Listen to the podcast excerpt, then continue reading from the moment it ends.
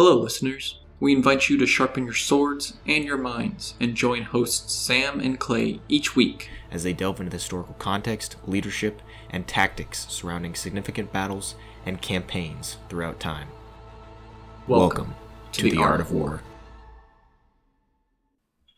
Actually, first, first, I would like to preface the podcast by saying I have a sleeping dog next to me, so if you hear little doggy snores, that's what that is. Welcome back, everybody. My name's Sam. And I'm Clay. And this is The Art of War. And today, we're going to be talking about the fall slash siege of Constantinople of fourteen fifty-three.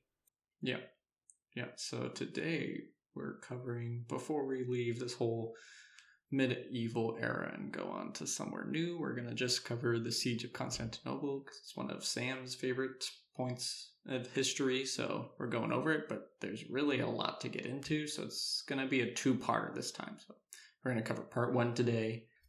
And yeah, I just thought it was important that we talked about this because it was so core to the overall story of the Ottoman-Hungarian yep. conflict. It's just such an integral part of the history of how that conflict occurred, because the Ottoman Empire was very interested in taking Hungary and, and Europe, and they needed to take mm-hmm. Constantinople first to realize that, right? And so let's let's go back. Let's go back to the Battle of Varna, right? So we've got we've got Vladislav the third, we've got John Hunyadi, and we've got Murad the second, right? So Murad the second has come back from his retirement. He's taken the throne from Mehmed the second, his son, who's about nine, ten at the time, who's not capable of leading an army, and he defeats decisively the Hungarian forces, the Hungarian Crusade, at the Battle of Varna. Mm-hmm. And now uh, the Ottomans have complete control of Wallachia and Bohemian Transylvania, and they're able to really uh, not worry about Hungary as much because they pushed so far into the Hungarian territories. So Murad goes back. He's planning his retirement like he's done before to give back the throne to his son. But if before then, he makes sure that he's consolidated his power. He goes and he quells rebellions in the east. He goes after some mm-hmm. some Asian countries that are trying to push on the borders of, of the Ottoman Empire. And he also, he starts a bunch of uh, peace negotiations right. and, and deliberations with Venice and Hungary themselves and Poland. And he gets peace treaties for an extended period of time so that he's able to really make uh, the Ottoman Empire even stronger than they were before. He starts setting up trade networks, and he starts ensuring that the empire he's going to give to his son is one of the strongest Ottoman empires that's ever existed. And he eventually dies, and his son takes the throne for the second time, and he's only about eighteen, nineteen at this time, and his aspirations are very large, which not a lot of people expected, because he had been in power kind of for the previous years, but he's been deposed, and, and he didn't really do much when he had control. That was mostly because he was young, but but the European state and the Ottoman state, they both believe that there's going to be a lull, there's going to be a little period of peace. And he has a completely different uh, opinion of what's going to happen. He's He's got big aspirations. Right, right. Like maybe the Ottoman Empire is just going to stop conquesting for a little bit, and he's just going to get the, his ground underneath his feet and learn how to manage such a massive empire. Because Constantinople's been this, you know, fortress that the Ottomans have wanted to conquer for a really long time. Um, Mehmed's father, Murad the second, who just, you know, recently passed away, he tried conquering Constantinople in fourteen twenty-two, but had to lift his siege to go handle some rebellions elsewhere in the empire, so he failed at it, and Mehmed wants to, you know, best his father in that and be the one, the sultan that conquered Constantinople, and that's, you know, such a huge milestone for him, and so that's what he's really looking to do. But so we also probably should go back farther in time now and just talk about why Constantinople is such a powerful fortress and so hard to get through. Yeah, no, it's it's incredible. I think if you were to look at cities and fortifications in ancient history, Constantinople is by far one of the most heavily fortified. It's just incredible how, how well defended it was. The location they picked, the fortifications they built, it's just all built to be in, you know, like insurmountable. There's no way you could take it, at least in ancient times, mm-hmm. right?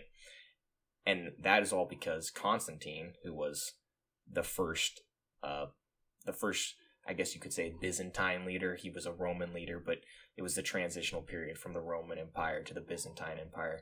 And he is, was the first Constantine, and he's the one that creates Constantinople. And when he creates it, he picks it on this little inlet so that it's got water on almost all sides of it. It's only got one part of it that has uh, a land wall. Right. The rest are sea walls. And he builds a complete wall that's almost five miles long, six six and a half kilometers surrounding the entire city. Right. right? Yeah, they're called they're, the Theodosian walls. Yeah, yeah, and they they're about twelve meters tall, which is like twenty feet. They're five meters thick, and you think, wow, that's pretty impressive in itself. But he also put towers every ten to twenty meters uh, on the walls that could defend, you know, a break or a fracture in the wall. And then that would be like, wow, that's impressive. That's a huge wall. But then in the fifth century, right, uh, another Constantine builds a second wall, yes. uh, an interior wall, the same length, or a little, I guess a little bit shorter because it's the interior wall, and it has a moat. Right. And this, the moat's pretty cool, right? The moat's like twenty meters wide. It's seven feet deep, but mm-hmm. it has pipes that feed into it from the city, and then from these pipes they can flood the moat, so it's not full of water all the time. It's empty, and yeah. then when there's a siege or an attack, they flood the moat with water. Yeah, and then the the area between the two walls, which they called the killing field, rightfully mm-hmm. named, uh, it was slightly slanted so that it would be difficult for horses to to mount. It would also be difficult for troops to come up, because if there could be potentially rubble from the first wall. It was just the whole whole fortification of Constantinople was made for the sole reason to make it impossible to siege. And it worked for the longest time. You know, it, for, for hundreds and hundreds and hundreds of years, it had been attempted to be conquered thirty-three times, mm-hmm. and it only had ever worked twice, right? So that's just crazy to think about. And it's because of those yeah. walls. And then, oh, tell tell us what, what was in the in the Golden Horn, or the, the right, river. Yeah, so as Sam was talking about, Constantinople is situated on this peninsula, and then it has this Golden Horn, which is, that's the name of it, but it's this horn-shaped harbor that goes basically into the city of Constantinople. And, you know, pretty early on, they realized that this was the major weakness of the cities. If a naval force could get through this area and lay siege to Constantinople, they couldn't get supplies, and that was pretty bad. So what they did is they recognized this weakness, and the solution was just to construct a really big chain, which, you know, at the time these are called booms, and it's basically very, very thick iron chains that you link across this in, the entire opening into the Golden Horn. And so there's two towers on each side of the waterway, and this seven hundred fifty meter long giant chain that's usually, you know, loose and laying on the the floor of the the water. And then if enemy ships are coming, they pull it taut to where ships can't get by, and the chain will just destroy any ship that tries to sail through it. Yeah, and there's been many renditions of this in, in like contemporary media, where you've seen like Game of Thrones and in, in other movies and T V shows where they make a chain. And it's actually, you know, it's not done, been done very many times. It's it's it's applied in some situations, but this is probably one of the most relevant examples of it, because it actually has a huge impact on the the coming siege, and it's it's probably one of the more effective fortification tools they have at their disposal, because like Clay said, this is their their big weak point, and it completely, just this one chain completely stops the potential for a naval blockade of their harbor. And it's pretty it's pretty mm-hmm. pretty smart and clever. I don't remember exactly when it was constructed. I believe it was constructed in the fifth century along with the second wall, but right I think so. Which is kind of crazy what you think about. Like, most of these defenses were built pretty much a thousand years prior to the siege yeah. we're talking about. Yeah. And they weren't really upgraded that much because they were so effective. I mean, when you think about this chain, some of the historians say single links, like just not the entire chain, but one link of it could weigh more than a ton. Oh, yeah. That's just kind of crazy. Yeah, yeah. It was, it was gargantuan. And also they built an entire Uh, fortified tower called the Tower of Galata, which sat on the opposite side of the the harbor, and it was extremely well fortified. It was just a singular tower tower that was used to hold the, the chain and be able to be able to raise mm-hmm. it, and it had the same sized walls surrounding it as as Constantinople. They really took the fortification seriously. They, they yeah. did. Yeah. And I guess the last fortification piece I want to talk about is, of course, the Golden Gate, which is these two giant bronze doors with towers on either side that basically leads to Constantinople's main street.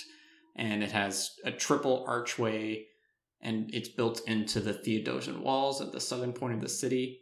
And it's a pretty, at the time, was an architectural marvel, and still kind of is. It was very sturdy and impenetrable, and it had, you know, basically the same fortification as the rest of the city.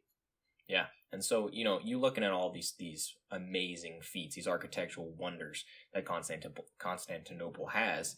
You think, okay, the Byzantine Empire, they were they were big players. You know, they mm-hmm. had a lot of money, they had a lot of power.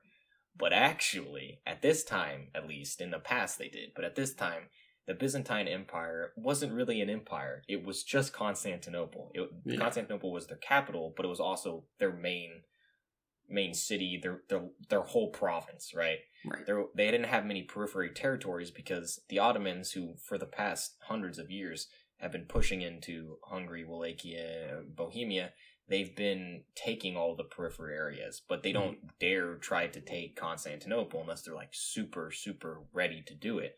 So, you know, Constantinople is the Byzantine Empire. Right. Yeah, but so not only did they have the Ottomans capturing a lot of their lands, they're also at odds with the rest of the Christian nations, mainly with the Western Roman Empire. And so in the twelve hundreds, there's a Fourth Crusade that's launched, and it's formed by the Venetian Empire. And so the point of this crusade that was sanctioned by the Pope at the time was to take back Jerusalem. But unfortunately, and it's not really understood why from what I was reading, this crusade force ended up turning on Constantinople because they, at the time, most of the Christian nations viewed the Byzantine Empire kind of like a um, the odd, the lame duck or something like that, like a, a Christian nation that wasn't really have didn't have the beliefs of the rest of Christianity and didn't really heed to the Vatican or the Pope's rule, so they didn't really like the Byzantine Empire that much. And so this crusader force that was originally formed to take back the Holy Land of Jerusalem goes to Constantinople and sieges Constantinople, and it's the only successful siege at the time because apparently a gate was let open and the impenetrable defenses, so this whole crusader force stormed Constantinople, sacking it, and this greatly hurt the Byzantine Empire because after this, they re- reached like a treaty, but the Byzantine Empire lost a bunch of its territory to Venetia and other Christian nations because of this attack. Yeah, and I mean, one of the things that's attributed to that is that there was a rift in the, like, I think it's one thousand fifty or one thousand fifty-four, somewhere around there, there was a rift in the, the Catholic Church where there was a an Eastern Church and a Western Church, where there mm-hmm. was Orthodox Catholicism and then there was Latin uh, Catholicism. And the Constantinople, which is far east, they were siding with the Eastern, the Eastern Church, and that kind of created a. There was an excommunication for a period of time, where Constantinople and Constantine and all the the entirety of the Byzantine Empire were excommunicated from from the Vatican and the the Holy Roman Empire in the West. Right, and that that probably could be contributed to it. But yeah, it's kind of it's kind of a weird a weird story. I think I remember hearing somewhere that the reason that they sacked Constantinople was that. Uh, they had they don't they didn't have an intent to, or they didn't have the ability to really take Jerusalem, so they just turned on what was closest and was the most profitable, which was Constantinople. I also was reading that there's um possibly one of the reasons was that the the Venetian Empire at the time was really trying to become the major naval trade mm-hmm. empire in Europe and control a lot of the trade routes, and Constantinople and the Byzantine Empire is situated such that it really is yeah. key to trade. And so by by kind of cutting down the Byzantine Empire's power, the Venice was able to gain a lot more of the trade power itself. Yeah, I guess we should probably include this because it's kind of important too. It, it, another reason why the Ottomans in, in most countries wanted to take Constantinople, and the reason that Constantinople was so heavily fortified, is that it sits in the perfect position to let in people from Asia into Europe, or people from Europe into Asia. It's modern day mm-hmm. Turkey, so it's kind of like the channel straight between those two con- or two areas of the world. And so right. it's very important for the Ottomans, if they wanted to realize their dreams of taking over all of Europe and becoming this grand empire to rival the Roman Empire, they have to take Constantinople because they would be such a thorn in their backside. Because every single time they're mounting these these invasions, they're having to go past Constantinople. Of course, they're not really at war, but it, logistically, it's really difficult to transport troops that long distance when you could have just taken Constantinople and sent your troops from Constantinople, right? Yeah. So that's kind of, you know, that's that's an important reason too that. Yeah. So yeah, it is interesting because we had this once super powerful Byzantine Empire that's now a, you know, kind of a shell of what it formerly used to be. Pretty similar mm-hmm. in instance to what Hungary became, you know, in the later part of the Ottoman-Hungarian Wars, which Hungary had so much power, and then it became basically a shell of what it used to be. So it's almost like a parallel here. But so Mehmed the Second has his eyes set on Constantinople, but, you know, he has these fortifications that are just the hugest roadblock to him. So he has to figure out how he's going to get through the Theodosian walls and how he's going to manage the great chain of the Golden Horn. Yeah, and you know, also, I, I was reading about this, this is pretty interesting too. He, for a while, he was considering uh, if he should invade in, into those, in the Byzantine Empire, and if he should take Constantinople. And one of the biggest driving factors in why he finally decided to do it was that there's this interesting concept that the Ottomans used to do with Constantinople is when a new sultan would take power and there was uh, a rival entity like a cousin or, or a grandson or someone that could potentially pose a threat to the throne, cause a civil war, and maybe usurp the, the current king, they would take those guys, those, those those political rivals, and they would send them to Constantinople, right? Mm-hmm. And they would say, here's a hostage, we will pay you to keep him there, right? Because they didn't want to kill him because that could also create a civil war. So they would send him to Constantinople. And in this instance, there was a guy named Orhan who was a distant cousin of Mehmed the Second. And after Murad had uh, defeated the Hungarians in Varna, and he knew that this was probably the last time he was going to be the sultan, he wanted to ensure that his son was still going to be in power when he died, right? So he sent this guy Orhan to Constantinople. So every single year, the Ottomans would pay the uh, the Byzantines uh, a large sum of money to make sure that he never got out of Constantinople and come you know come back and launch a civil war. And right when Mehmed takes the throne uh, for the second time, the uh, the leader of the Byzantine Empire, Constantine the Eleventh, sends a note to the Grand Vizier of the Ottoman Empire, who Mehmed didn't like. He didn't send it. He didn't address it to Mehmed. He addressed it to the Grand Vizier, and he basically mm-hmm. said, "Give us more money, or we're releasing Orhan." And and Mehmed was like, all right, I already hate this Grand Vizier guy. You're you're addressing it to him, not me. How dare you? And you're asking for more money, and you're trying to threaten my control. And that was kind of the nail in the coffin. So that's, you know, that's where all it all kind of stirs up and goes to a, a breaking point and decides he's actually going to take Constantinople. Right. But he does it, you know, very, it's not just kind of like a, he gets angry, builds an army, and goes. Well, Mehmed the Second is very careful in planning the siege. So first he gets a Hungarian engineer whose name is Orban. And, you know, he's a Hungarian, but apparently the Ottoman Empire paid pretty well. So Orban was well compensated for his work. And so Mehmed the Second tasks this engineer to develop a cannon powerful enough to take down the Constantinople walls. And that's exactly what Orban does. The cannon, the, the final cannon he makes is, they they have a bunch of cannons, but the main one is twenty-seven feet long, and it's able to shoot a fifteen hundred pound yeah. stone ball. So this is just kind of a massive cannon. We posted a picture of a similar one on our Instagram a couple of weeks ago. But so this is, you know, one of the first steps that he takes.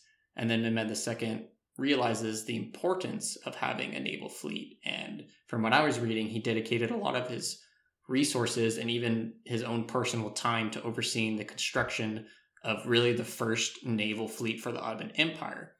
And and the same thing by hiring the Hungarian engineer Orban, he hires a lot of Greek and Italian shipmakers there to build this Ottoman navy.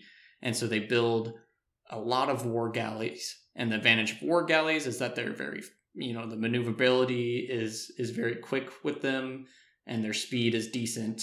But they do have a lot of setbacks, especially because they built this entire navy in the matter of months.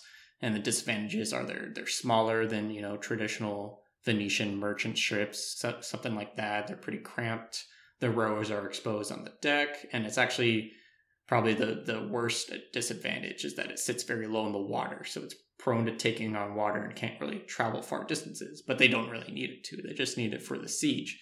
And so in the end, their navy, they amass, you know, over one hundred thirty ships, which is pretty crazy for the time and for how much time they had.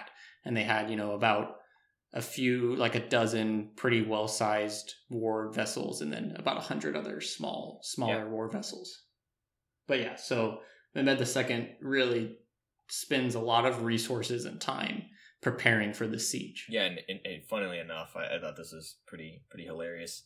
Uh, Orban, uh, he's of either Hungarian or German descent. There's not a lot of information on him, but one of the things that they talk about a lot is that he went to Constantinople first. He went to the Byzantine Empire first, and he he asked uh, for a huge sum of money, like a ridiculous amount of money. You know, who knows what it actually was, but it was so much that the Byzantine mm-hmm. Empire just like laughed at him and told him to go away. But he went to the Byzantines first to offer his services to construct cannons. But the Byzantines, being, you know, not the shell, like you said, of the empire they were before, they couldn't afford him, so he just went straight over to the Ottomans and was like, yo, I'll build you the same cannon. They were like, sure, bro, we'll pay you. And they paid him, and he built this gargantuan cannon called the Basilica that there's still, I think there's still actually a, uh, at least a portion of it that you can see in Istanbul, yes. and it's it's amazing. It's just like crazy yeah. how big it is. It's really big. I think it was also at like a museum in London for a while, one of them. But uh, yeah. And do you also, do you want to talk about the the castle that Mehmed the Second oh, yeah, built. Yeah, for sure. You you talk about it. You love your uh, what was it? You say it. I can't pronounce it. I call it Rumeli Hisari. Oh man, you gotta give it its real name. Buja Kezin Castle. Yeah. But the the nickname. So before the siege, Mehmed the Second also builds the Buja Kezin Castle, and its nickname is Throat Cutter, or it's actually kind of the translation for what it is. And he builds this in fourteen forty-two, so pretty much a year before he launches the um, the siege. And so it's built on the Bosphorus Strait, which is right where Constantinople is situated. And it's heavily armed to aid in the naval blockade of Constantinople. So they basically built this entire castle to cut off the throat of Constantinople so they can't get any relief ships from the Vatican or from their allies. Yeah, and actually, uh, funnily enough, his great great grand or no, his great grandfather, uh, Bayezid the First, he constructed a similar tower, pretty much the exact same, on the uh, western portion of the strait.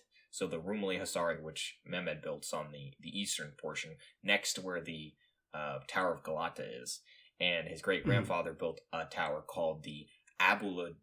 Deli, Abuleli Hisari, I think it is, which translates to like the cutoff, and Rumeli Hisari translates to the throat cutter. So now he's got he's got a firm grip on both sides of the strait.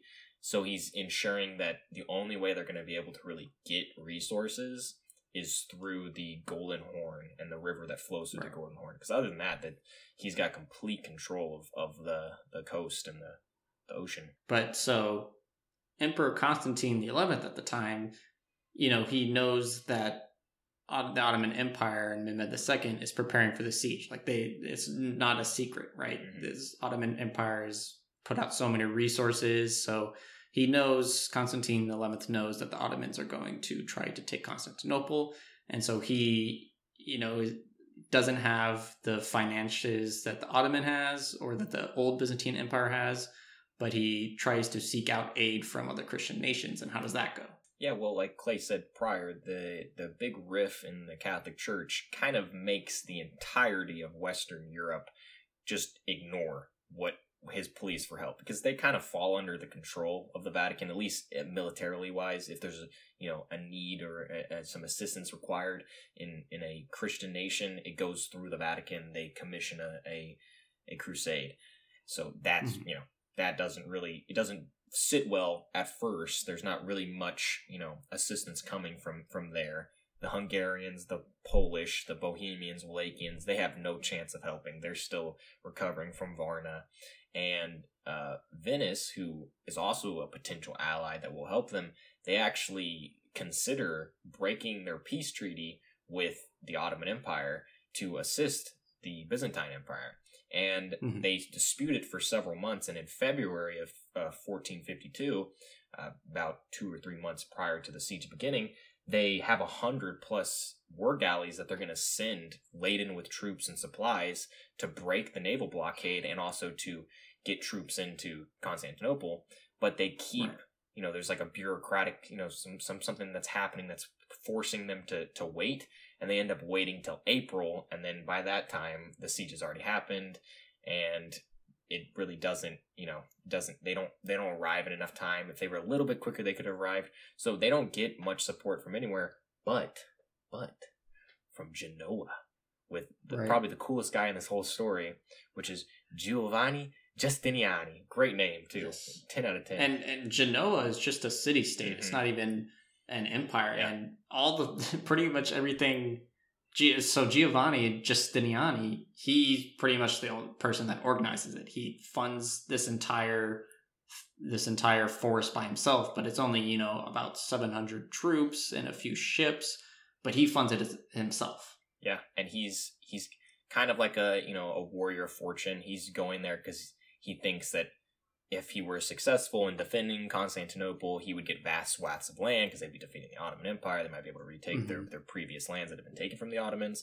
And he sees it as like an opportunity. And he's also a very, very veteran warrior. He's a, he's been a mercenary for several years, and he's right. led so many battles. So he's he's a really good person to have because when he comes in, he immediately takes control of pretty much the entirety of the defense of uh The, the western northern walls of right yeah Constantine. Emperor Constantine places him in charge of the land defenses of the fortress. Yeah, and yeah, so this is the you know an outsider from the city state of Genoa, and he comes in with you know a small contingency of troops, but then the emperor places him in charge of the entire land defenses. Yeah, and he does a pretty good job of it. I mean, I guess we yeah. don't want to jump the gun, but he does a pretty good job right. of it. But I guess there's not much other option because Constantinople, the fortress itself, only has maybe six to seven thousand trained soldiers as part of the garrison, and then you know thirty to thirty-five thousand armed civilians. But they don't have really you know any military training, so they're not going to be super effective in battle. But and and they're going to be you know pretty quick to to rout if they don't have good leadership. So I think Emperor Constantine recognizes that he has to instill pretty good leadership and morale into his citizens if they're going to survive this. Oh, yeah, and also, I guess I should throw this in there. The the Pope doesn't completely abandon uh, Constantinople. He still sees, you know, the Ottomans as like the greatest threat to Christianity, so he's he's still trying to help them, but they're not as financially uh, well off as they had been, the Vatican, that is, because they just launched a crusade and that had failed. But they do send a cardinal named Isidore Uh, with two hundred archers that they fund the the small little tiny crusade to help Constantinople. So there is there is some assistance coming from the the Catholic Church. Right. Yeah. But so they get you know less than a thousand or so troops to come and help them. Meanwhile, the Ottoman forces have sixty thousand to eighty thousand land troops that are marching towards Constantinople. They have seventy cannons. You know, some of the, the Orban mortars that are absolutely massive. They have this massive naval fleet with one hundred forty or so ships that are that's rowing up towards Constantinople. So it's it's definitely a big number advantage for the Ottoman Empire. But Constantinople is the impenetrable fortress. Yeah, yeah. And uh, the the the one thing that we have to preface this with, because we've done we've done this in the previous the battles too, but they was an impenetrable fortress because they all view everyone at least at that time period viewed Constantinople as the greatest, most powerful fortification in the world. But this is right in the transitional period from typical medieval combat, typical medieval sieges, which involved you know water blockades, land blockades, mm-hmm. starvation sieges. They would use uh you know siege towers. They would use ladders, they they'd sap walls. Those were all the tactics that were employed to get through a wall, to get into a city. But now the Ottomans, who have been just blitzkrieging through the the entirety of Europe and the entirety of of Asia, they're employing a completely different tactic, which is artillery. Right, so these walls mm-hmm. were constructed for for ancient siege techniques, but they haven't really faced up against cannon fire, like constant artillery fire. And that's that's the really the the thing that Mehmed knows that he needs to take advantage of, like, you know, commissioning the largest cannon that they had ever seen and, and having seventy cannons at his disposal. And that's exactly what he does. Yeah. So, yeah, Mehmed has a very solid plan. His plan is to blockade the city with his naval force so they can't receive any aid or supplies, and then just attack the walls with his artillery until they break, and then they can go and capture Constantinople. It seems, you know, pretty pretty straight cut and straightforward on paper. Yeah. And and the the craziest thing about this is, when I was reading about it, is the cannons shot constant artillery fire on the walls for nearly sixty days straight. There was there was a mm-hmm. few pauses and halts when they would let, like, sorties that had wounded troops go get their troops, or when they were to go get their own troops that were injured in the, in the battle. But they shot the cannons, like, just the sheer amount of, of cannonballs you'd needed yeah. and gunpowder to fire a nonstop stream of artillery onto a wall for sixty days throughout the night, constant. And uh, yeah, that's because he he, yeah. he put basically all of his eggs into one basket, because he wanted to make a gigantic fracture in both of the walls that would let his janissaries just go through uncontested. And mm-hmm. uh, yeah, yeah. So, you know, a lot of background in this one. This is a pretty, is. you know, this is a dense battle. So we're gonna, I think we'll probably start the siege now. We'll start talking about it, and it starts off with a bang. Oh, doesn't know. Oh gosh, I'm sorry for that one. But yeah, so April sixth, Mehmed the Second has all of his forces assembled outside of Constantinople, and they start the artillery barrage with all the cannons. And this, you know, it's the first day of the siege, and first time using the cannons in Constantinople, and they actually destroy a portion of the wall. And then what happens? Yeah, well, so the the strategy that Giovanni Giustiniani was employing was that if a wall were to break, he would either lead a sortie out to contest the potential raiding party or potential invasion party, and while that was occurring, he was going to have troops repairing the wall with the rubble from that had fallen from the wall. And mm. you see this multiple times in that same day, where they keep fracturing the wall continually over and over again, and then Giovanni launches a, a sortie out to try to halt the progress, to maybe keep them at bay long enough, while there's troops rebuilding portions of the wall. Right. And then we, I want to put in that the Ottoman ground troops that are leading these ground assaults are not the elite janissaries at this time. They're just Rumelian forces that aren't as tr- well trained and as well equipped as the janissaries. So they're just kind of, you know, run of the mill infantry troops that Mehmed's sending in to try to, you know, test the defenses. Yeah. Yeah, and so, hey, that can be argued why it goes so well for the first few days with Giovanni is that, yeah, they're not fighting the elite. They're fighting these light infantry soldiers that don't pose much of a threat to these hard-trained mercenary, Genoan mercenaries, right? So, yeah, yeah that's... But I don't know. I think Giovanni, you know, you can't discredit him. He's doing such a good job, and not only is he repelling the Ottoman forces and rebuilding the wall, but he's also able to keep all of these, you know, the Greeks... Uh, that are there, the Genoans, the Venetians that are there, and the citizens of the Byzantine Empire that are in Constantinople. He's able to keep the whole motley crew cohesive, and their morale high enough to stand their ground. As, like, could you imagine being on this wall, looking out at a sea of sixty to eighty thousand Ottoman forces, and just hearing endless cannon fire? I mean, it would be very hard to keep your spirits high, but he does a very good job of that. That's true. He does. You can't knock Giovanni Giustiniani. Again, I'm going to try to say his name as many times as possible during this. Yep. Yep. It's a great name. Yeah. So then for, for a period of about five to six days, the same process keeps occurring over and over right. and over again.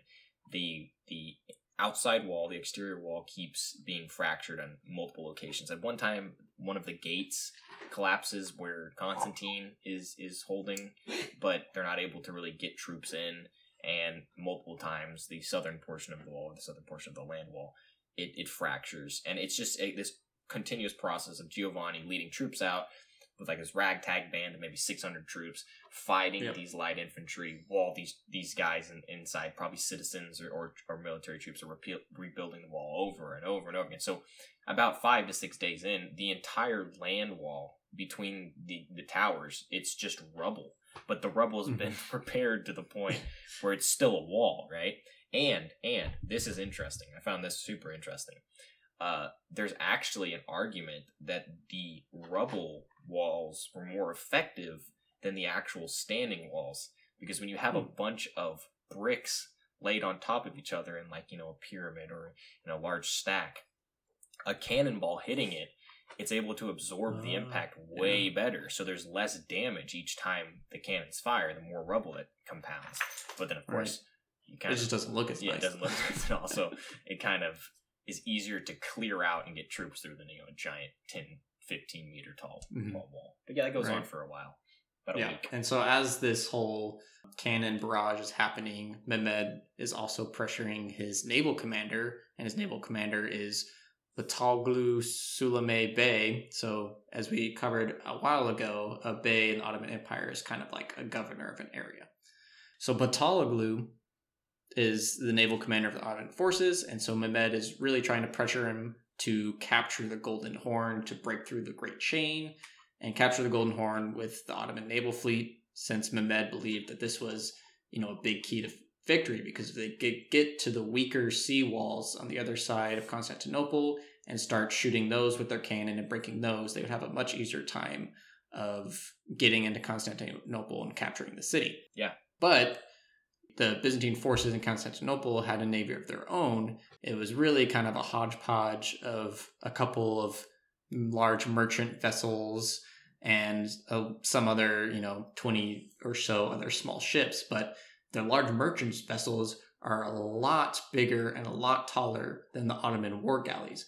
And so the naval commander in, of Constantinople is this guy, Lucas Notaurus, and he's, he's the Megadu, the Grand Duke and the commander of the Byzantine Navy.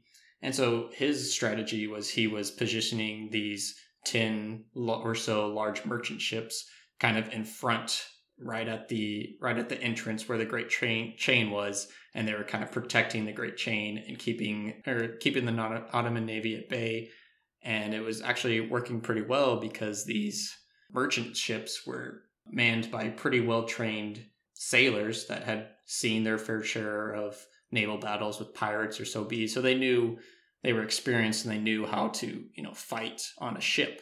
Meanwhile, the Ottoman Navy is led by a lot worse trained soldiers and, you know, pretty much some Christian slaves too. Yeah, you can say that Bey was kept at bay. Oh my god. Yeah, so yeah, like like Clay brought up, the, the Byzantine Empire, you know, you don't really think of the Roman Empire, the Byzantine Empire, as being like a an ocean-faring people. But since the Byzantines were mostly getting all of their finances through trade, they had a lot of, like, uh, you know, Venice and Rhodes and, and Genoa, those were all their trading partners. They actually are a pretty, pretty naval-heavy empire. Like, if you wanted to look at their military forces and compare the five to six thousand troops they had to their navy, they probably had a stronger navy. So yeah, they the the Ottomans kind of had a, a a short short end of the stick. They had to go against this force that was already in a well-defended harbor.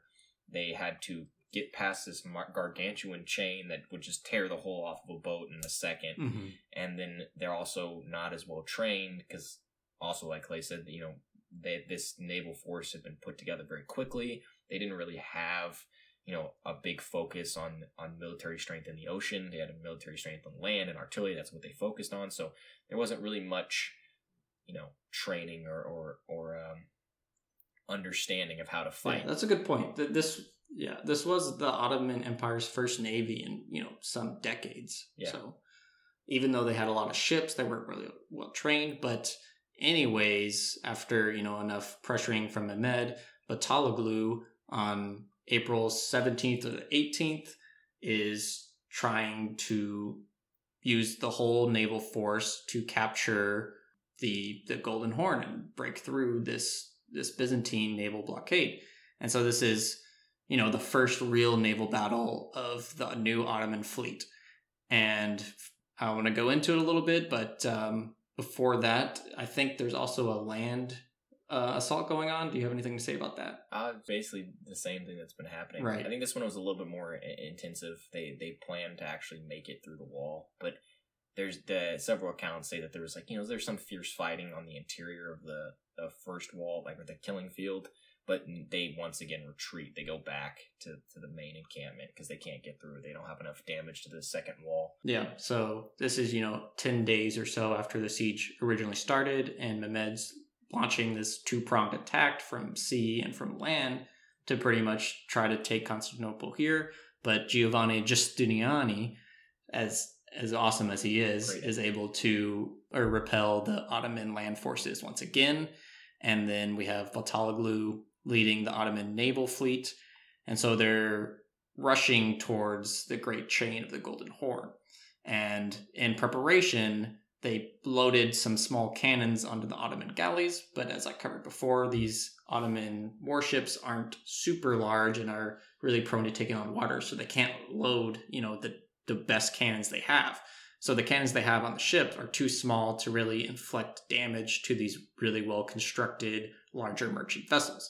So their cannons are ineffective here. And the merchant fleet that are guarding Constantinople have a significant height advantage. So they can just stand, you know, on their height, their tall ships, and just shoot down onto the war galleys of the Ottomans. You know, the rowers are exposed, so they can just start picking them off from these ships. And these well-trained merchant seamen are experienced in this kind of battle. And so um, Bataloglu realizes that his best chance is to just rush and board the merchant vessels and engage to hand-to-hand combat. But so these merchant vessels, they had a pretty good defense for the Ottoman war- warships trying to grapple onto the ships and board them. They had these large, simple rope hoists that were tied around these big boulders that were tied to the mast of the ship that they could just release down the side of the boat, and it would just swing and crush all of the smaller Ottoman ships that are down in the water. And so this actually was pretty effective, and Bataloglu, the Ottoman naval commander, had suffered such heavy losses that he was fearful of losing, you know, his entire naval force, and he orders a retreat. And so this is like a really big major blunder on his part. He had, you know, so many numbers advantage and everything, but he's failed to really do anything. And he's actually removed from his post by Mehmed the Second because it's just such a big mistake in Mehmed's eyes. So Bataloglu, the naval leader of the Ottoman force, is just basically fired for doing such a poor job trying to capture the Golden Horn. Yeah. And, and, you know, speaking of the, the double, double entendre move that Mehmed pulls, it's actually, I mean, I didn't, I, I should have brought it up when I was talking about the, the land attack, but uh, it was actually a pretty clever uh, attempt, because what he was trying to do was, because the, the strategy Giovanni, um, Giovanni Giustiniani, he, he pulls for the majority of the sieges, he's got almost all of the forces dedicated to the land wall, right? Because he doesn't see that the the western wall, there's no way they can really launch a siege from there. There's no point. It's just coastal, right? Western and, and southern part of the, the wall. And then the Golden Horn's so well defended, he doesn't he has a small contingent of troops defending that wall, but he he doesn't have that many. So what Mehmed was trying to do was he was trying to pull all the troops off of the wall that could maybe potentially cause some damage to the Ottoman fleet, mm-hmm. so they'd be completely uncontested. But this is pretty funny. Orhan, the guy who was a hostage of Constantinople, he was staffed with being like the anchor to the, the seawall. So he's actually the one defending the seawall while this naval battle's happening. They don't really wow. do anything. There's they don't they don't contribute, because there's not really any way to contribute in a naval battle when you're sitting right. on top of a wall. But I just think that that's that's funny enough. He's he's like the, the last holdout of the wall, Orhan, the, the potential yeah. threat to the Ottoman Empire. That is pretty funny. Yeah. But yeah, so, you know, this this siege is going pretty well for Constantinople. They've had some pretty significant victories in repelling Mehmed and the Ottoman forces. And I think this is probably where we're going to end it here and pick up. We still, you know, have like a month left of the siege. Yeah. It's only April seventeenth or eighteenth where we're ending, and it goes until late May. Mm-hmm. So we definitely have more stuff coming up and to cover in the next episode. It'll probably be more battle heavy. This one was a lot of background and setting up yeah. what was happening, which is very, you know, a lot of dense information here. Yep. You guys have the context. Yeah. I'm just glad that we had like kind of an actual naval battle that had some information on it. Yeah. I'm surprised you found that. I was, I was, I remember now. I, I saw some docuseries a long time ago that did talk about that naval battle, but I couldn't find any information of, on the actual naval battle on the seventeenth. Yeah, I found like one thing about it, or a couple, couple of sources, but it seemed like pretty significant to me because if if the Ottomans capture the Golden Horn here, it's pretty much game over for Constantinople. Yeah, and they just they get starved out because you know here. I guess this is the last thing I want to just bring up because. Every single previous siege, pretty much every single previous siege of Constantinople, the same thing happens where they have this like overwhelming odds against them. They're getting destroyed, mm-hmm. like their walls are getting destroyed. They're having constant attacks on from all sides. And what always happens is they just hold out long enough because it's, it's so difficult to get through all of those fortifications. And then a, a Christian force comes in and saves them. That's what usually happens. So in this instance, they probably have the same mentality. They probably think, oh, okay, there's the Vatican sending troops. They're going to be here. Right. They're going to be, we just have to hold out. So it's not, they're, they're, they're like, they're probably thinking that it's going about as well as it possibly could go because they're winning all of these, these land battles and these naval battles. But I guess we just leave them there. We'll leave them there in their, their, their bliss ignorance. Yep. They survive for another day. Yes. All right. Well, so check us out next week's when we conclude the siege of Constantinople. Yeah, thanks for listening. Hi, listeners. We hope you're enjoying the podcast. And if you are, make sure to follow us on all of our social medias. You can find our social medias in the description on our Spotify page. If you enjoyed what you heard, make sure to check out our sister podcast, Gray Skies. Each week, the host Eliza talks about a different national disaster that happened in recent history. And hopefully we're going to be able to collaborate with her. Yeah, so look forward to that.